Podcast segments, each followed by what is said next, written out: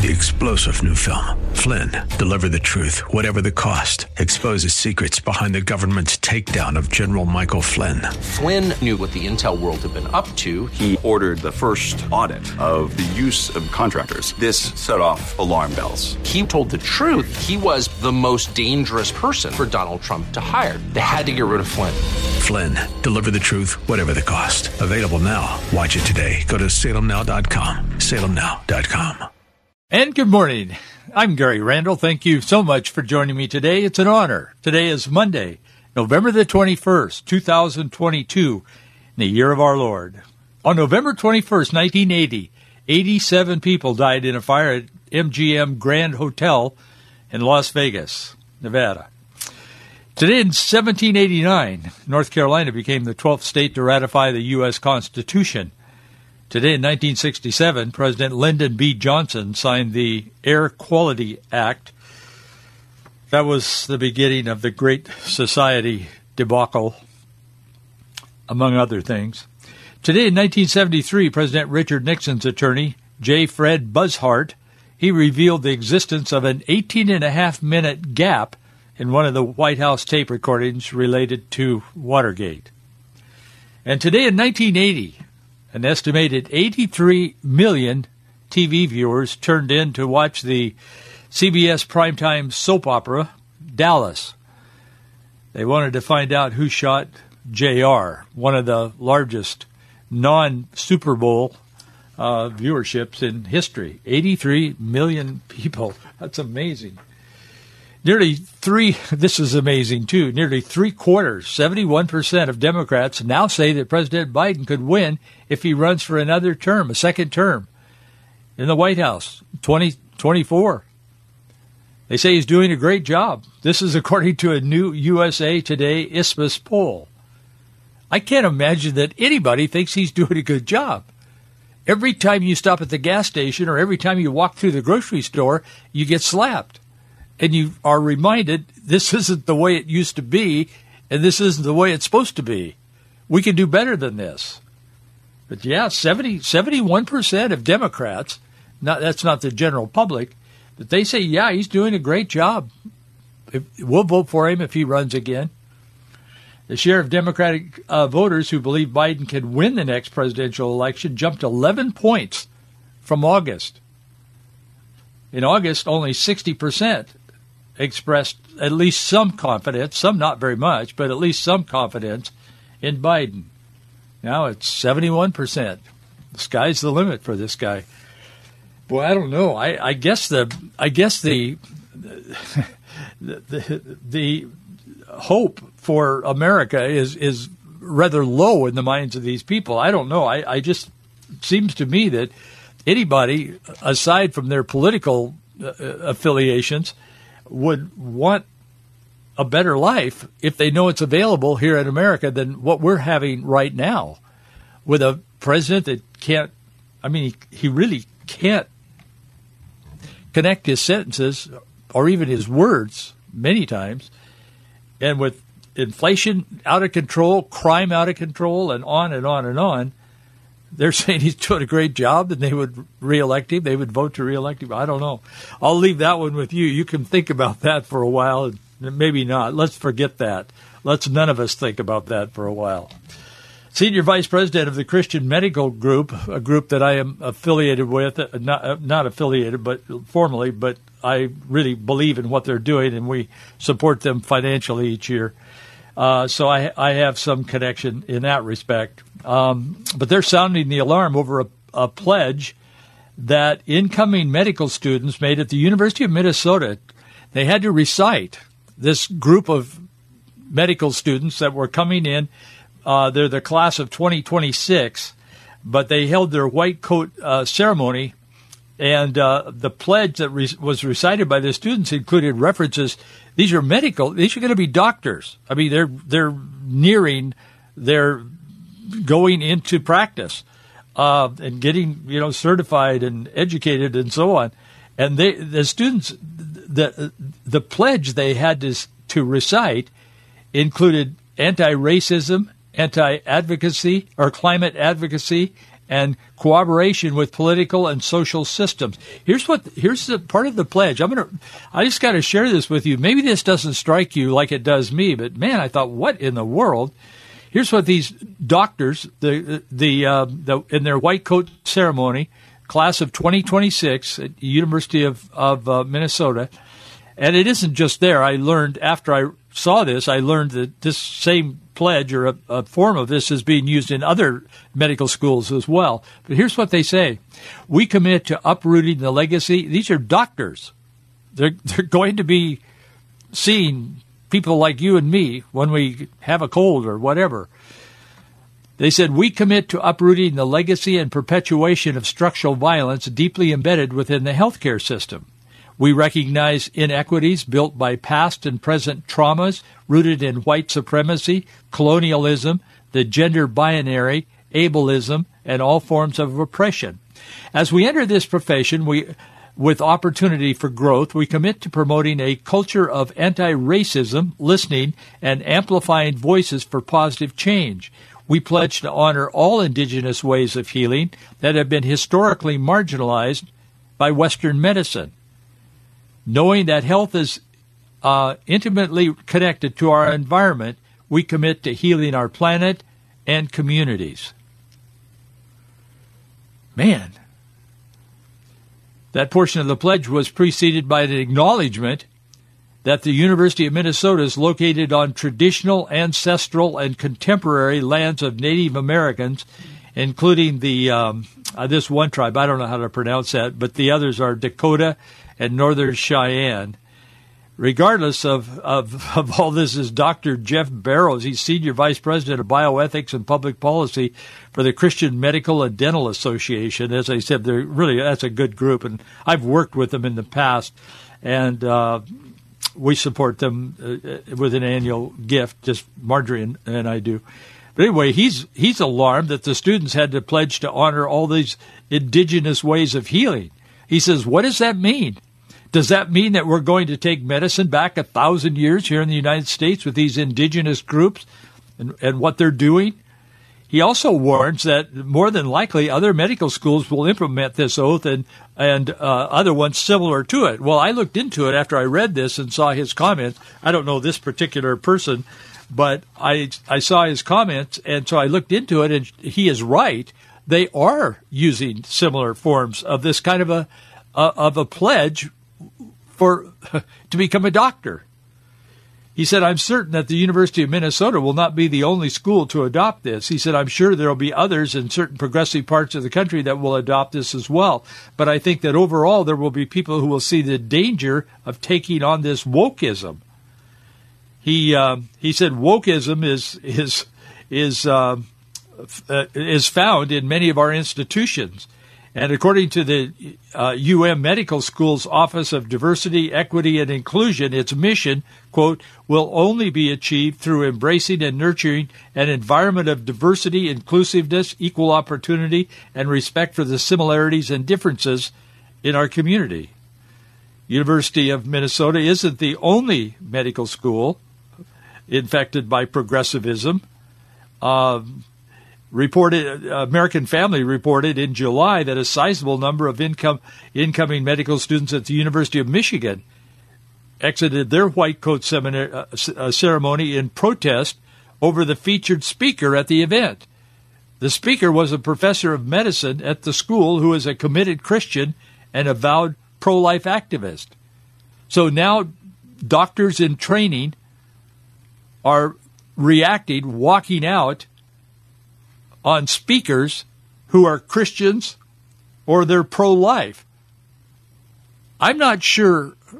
I mean, I don't know where this is going, but it's not a good place, I'll tell you. Will these doctors walk out on pro life patients now if they discover somehow that you're a Christian? You come in to see a doctor because you have some medical condition and they d- discover or they know th- through some source that you're a Christian or that you're just pro life? Are they going to walk out on you and say, no, I'm not going to treat you? I mean, honestly. Well, Gary, you're overstating. I don't think so. That's where these kinds of things go. And that's, unfortunately, that's the world we live in. today. It's really sad that this is happening in the way that it is. But you know, it, it just we come to these points in our life, and we come to these points in our collective life here in the United States, and we just have to ask ourselves, you know, what what are we thinking? I mean, what are we doing? And then when we hear this about the doctors and we hear all of this, we have to take a deep breath and we have to know that God is in control. And the psalmist says in Psalm 147 3, He healeth the broken in heart, and bindeth up their wounds. We have the great physician as our ally, as our Savior, the Messiah. He is the great physician. And God is in control. He heals the broken heart and he binds up the wounds. That's where we have to look today because our world is offering less and less hope all the time. Our hope, of course, is in Christ. On Christ, the solid rock I stand, all other ground is sinking sand. It's really sad. But there is a better day coming. It's coming.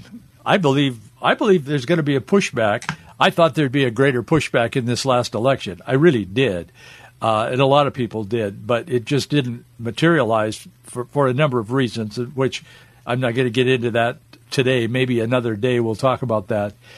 But I, it, just didn't happen the way a lot of people thought it would, and, and some say the press overhyped it because they wanted the expectations to get so high on for conservatives, Republicans, and whomever, but conservatives, and to get the expectations pumped up so high. And the media did do that that there would be a tremendous letdown when it didn't happen, even though it wasn't going to happen in the first place. And that could have been the the media could have tricked the public in in general because they do it every day, and that they could have set it up a little bit. But some things are not hyped and not misrepresented. They are what they are. And I'm going to talk to you about one of those situations today. Nancy Pelosi announced last Thursday that she was stepping down, not from the House of Representatives but stepping down from the Speaker of the House. The next day, Hakeem Jeffries wrote a letter to his colleagues in the House, and he said he is stepping up. He wants to be Speaker the, or the leader of the Democratic Party. He wouldn't be Speaker of the House now because the Republicans have control of it. But should the Democrats regain control at some point, and they intend to two years from now, and he makes that ultimately clear in his statements. But he uh, and he says he has a way to get there, but for now he would be the leader of the minority of the Democrat in the uh, House of Representatives. This guy Hakeem Jeffries, he's a Democrat from New York. As Nancy Pelosi has stepped down, he has stepped up. He is emerging as a top candidate to take her position, and he's emerging as a top candidate among. He has the confidence of a lot if not all, of the Democrats. I don't know about all of them, but a lot of them. He has their confidence, and in the, I think he's. I think they're going to elect him or vote for him and elect him, um, his colleagues, to lead the Democrats. That's why I want to talk about him today because he is a, a person that we need to be aware of because it gives you a sense of where the Democrat agenda is going in the culture today. So I want to talk to you a little bit about him, and I think I think it's worthwhile. I generally don't talk about people at this level. I mean, because he isn't there yet, but I, I'm pretty sure they're going to elect him, and we should know what he's about, and it it it should be concerning. It's a matter of prayer, uh, no question about that.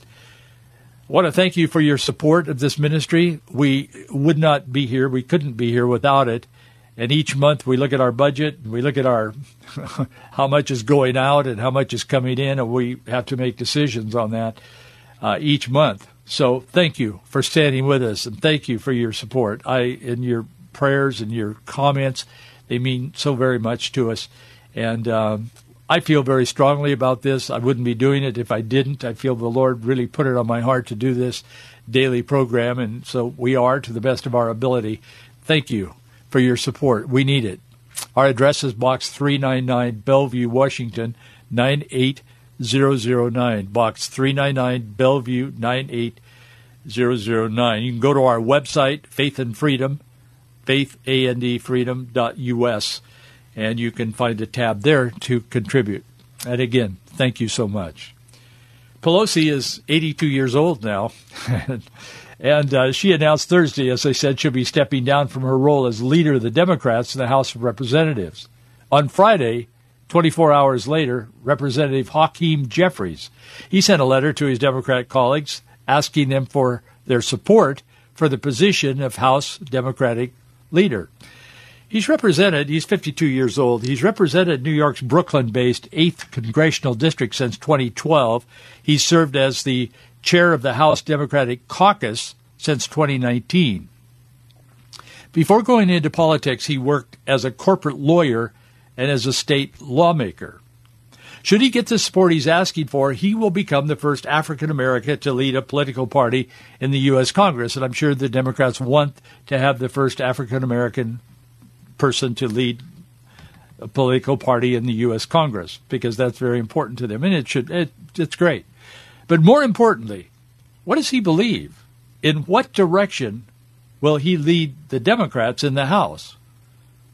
They do represent half the country. Is he more or less progressive than Nancy Pelosi?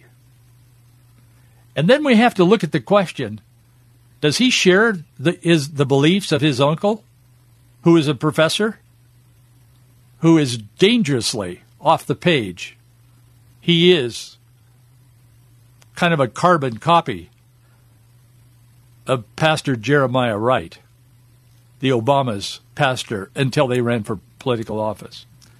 I want to talk about at least four things that I we should know about this guy because he'll be working behind the scenes and he'll probably be effective. He's very skilled. He's a good communicator. He called Trump. He's an election denier, by the way they have so branded any Republican that that questions the elections, you know, as almost like a leper in the olden days, when the leper would have to go outside the city, and if someone came near them and they didn't see them or something, they would have to call out "unclean, unclean." I think that's how they would like anyone who um, who questions an election, the integrity of an election. They would like them to be labeled uh, almost like a leper uh, of the old, like so nobody would want to associate with them or get close to them or even talk to them because they are so far off the page. And what horrible thing! How could they uh, even question democracy? And if they question democracy, they're fighting against democracy and so on.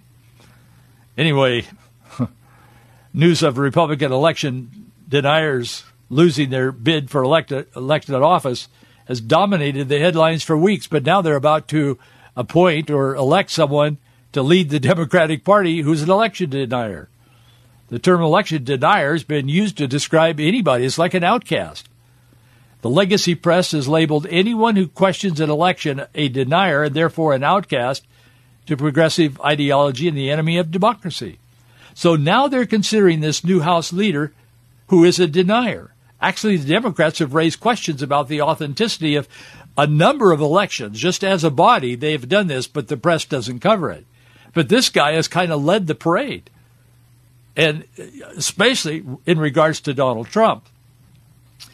But the Democrats have raised questions about the authenticity of a number of elections, including 2000, 2004, and 2016. I did a little digging into this yesterday, and I found that they've been pretty vocal about it, and especially this guy, this Jeffries. But uh, all of these these elections, 2000, 2004, and 2016, were ones where Republicans prevailed. Jeffries was one of several Democrats to suggest that former President Donald Trump, who won the 2016 presidential election, was not a legitimate president. In, in early 2018, Jeffries tweeted, quote, the more we learn about the 2016 election, the more illegitimate, all in capital letters, the more illegitimate it becomes. The tweet reacted to a Washington Post article announcing the indictment of 13 Russians accused of interfering in the 2016 election. Well, there were Russians that were accused of interfering in the 26th election. Anybody can accuse anybody of anything, but the Russians always try to interfere with our election. That wasn't even the point. But the news media skipped the real point of that particular situation where they they they were tying the 13 Russians to to to Trump and in the end all of this millions of dollars and 2 years of investigating found out and they admitted, I mean, they reported that Trump wasn't connected to these Russians, but they don't care. As long as they can say 13 Russians were accused of interfering in the 2016 election. Well, you know, I can be accused of driving on the wrong side of the road when I'm in England or whatever. I mean, you can be accused of anything. And that's how the news media builds their stories. And that's how the left, the progressive so called, that's how they build their stories as well. So that, that happened in 2016. And, um, he said, this Jeffries wrote, America deserves to know whether we have a fake, all capital letters, fake president in the Oval Office. And he had a, um, he had a hashtag Russian inter- hashtag Ru- Russian interference. In September of 2018, Jeffries, this guy, took to Twitter to outline what he viewed as the shortcomings of the Republican Party, which included what he described as the propensity to cheat, all in capital letters. The lawmaker cited 2016 election Russian interference as an example of the party's cheating. But again, there was no Russian interference that was connected to Donald Trump. I'm not defending Trump, I'm just defending the truth he wasn't connected to Russia because they did their best to find even a tidbit of something they could pin on Trump that he was connected and somehow Russia was working on his behalf behind the scenes. It just simply wasn't true. Their own people, after, as I said, spending millions of dollars, said no, there was no connection. In November of 2020, shortly after the 2020 presidential election, Jeffries directed a tweet at Trump saying, History will never accept you as a legitimate president. That's kind of where he's coming from regarding Donald Trump and anyone else who's conservative. Because he also has called pro lifers yahoos and extremists. Last year, after Texas implemented a ban on abortion after six weeks gestation, Jeffries again indicated that the U.S. House would pass the Women's Health Protection Act that would codify the right to abortion established in the now overturned 1973 Roe v. Wade decision into federal law. That's the same thing that President Biden has been saying. So this guy is saying it. He's 52 and very capable. Apparently, 71% of the Democrats think Biden is very efficient and effective as well. But Jeffrey said women across America should have the freedom to make their own reproductive health care decisions, adding that the legality of abortion shouldn't be determined by a bunch of yahoos in Texas and a negligent Supreme Court. Extremist. Has he distanced himself, though, from his controversial uncle and his double mindedness? This guy seems to have a reputation in his hometown, his home area of New York City. He seems to have a reputation of kind of walking both sides of the fence. I know a lot of politicians do that. Most of them do that, unfortunately. But a local edition, I just happened to find this. I was just doing a little research because I wanted to talk to you about him eh, because he's not in isolation. All the people in Congress are very important and they represent us and they supposedly represent us in their voting, the people that elect them in their district, and so on. But this guy, he's on to bigger things.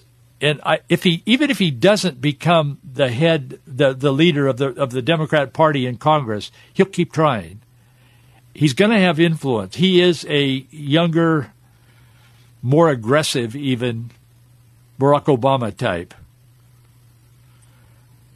in Fort Greene and Clinton Hills, that's a part of the that's a neighborhood in which he lived. The New York Times puts out a lot of different newspapers, and they they localize them, but it's also it's coming from the New York Times. But they have local names like like South Hill and Spokane or whatever. So Fort Greene and Clinton Hills likely new congressman, they said in 2012, Hakeem Jeffries has spent a lifetime straddling two worlds. These are the people that know him best. He's a product of Brooklyn Public Schools, but he now champions religious and charter school education. That's what they were saying in 2012. As it turns out, he doesn't champion that at all. Not at all. But he was trying to relate to some of the religious people so they'd vote for him, Catholics, I think, for the most part. But his roots are working class, this newspaper, local version of the New York Times says. His, his roots are working class, but he later walked the hallowed halls of our nation's elite educational institutions. His uncle was a radical black nationalist from a take no prisoners era, yet he was fashioned he has fashioned himself as a centrist dealmaker who listens a lot more than he talks. I would add that a profile titled Schooled in Hate, compiled by the Anti Defamation League, illustrates some of the anti Semitic commentary made by Professor Jeffries, his uncle, over the years. Jeffries, who formerly served as the chair, this is Leonard Jeffries, who served as the chair of the Black Studies Department at the City College of New York, told one of his classes in April of 1990, quote, rich Jews financed the development of Europe. They also financed the slave trade. The following summer, the New York Post reported on remarks made by the professor at the 1991 Empire State Black Arts and Culture Festival in Albany, New York. At the event, Pres- uh, Professor Leonard Jeffries reiterated his comments, tying rich Jews to slave trade and described Hollywood as the site of a Jewish dominated conspiracy a systematic, that systematically denigrates blacks. He also referred to then Assistant U.S. Secretary of Education Diane Ravitch as the ultimate, supreme, sophisticated, debonair racist and a Texas Jew. And it goes on and on and on. I don't have time. But you get the point. So Hakeem lives in two worlds. That's the Hakeem Jeffries story. His own hometown newspaper said that of him, and they know him best. So is he anti Semitic like his uncle? Will he lead the Democrats in that way? They already lead that way. I guess it all depends on what world we're talking about. There's more, but it appears that this man may well be the next leader of the House Democrats. He would be Speaker of the House should the Democrats regain control. I hope and pray they don't, but if they do, he would be Speaker of the House. I guess you have to ask yourself where is this guy going? How would he lead half the country? It all comes down to a matter of which side he happens to be on at any particular given time. And unfortunately, that's that's the world we live in in our political arena today. That's why it's so important that God's people are informed and we know what's going on so we can pray and act efficiently.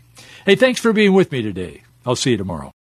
Three star general Michael J. Flynn, head of the Pentagon Intelligence Agency, knew all the government's dirty secrets. He was one of the most respected generals in the military. Flynn knew what the intel world had been up to, he understood its funding. He ordered the first audit of the use of contractors. This set off alarm bells. The explosive new documentary, Flynn, Deliver the Truth, Whatever the Cost, uncovers the facts behind this scandal. Flynn told the truth. He was the most dangerous person for Donald Trump to hire. I find out the worst enemy that I'm going to face in my life is right here in America. They took my assessment and they wanted me to change it. And I was like, I'm not changing it. They had to get rid of Flynn with in depth interviews, archival footage, and never before seen personal records of the man behind the headlines. I just felt like I was drowning. Flynn, deliver the truth, whatever the cost. Available now. Watch it today. Go to salemnow.com. Salemnow.com.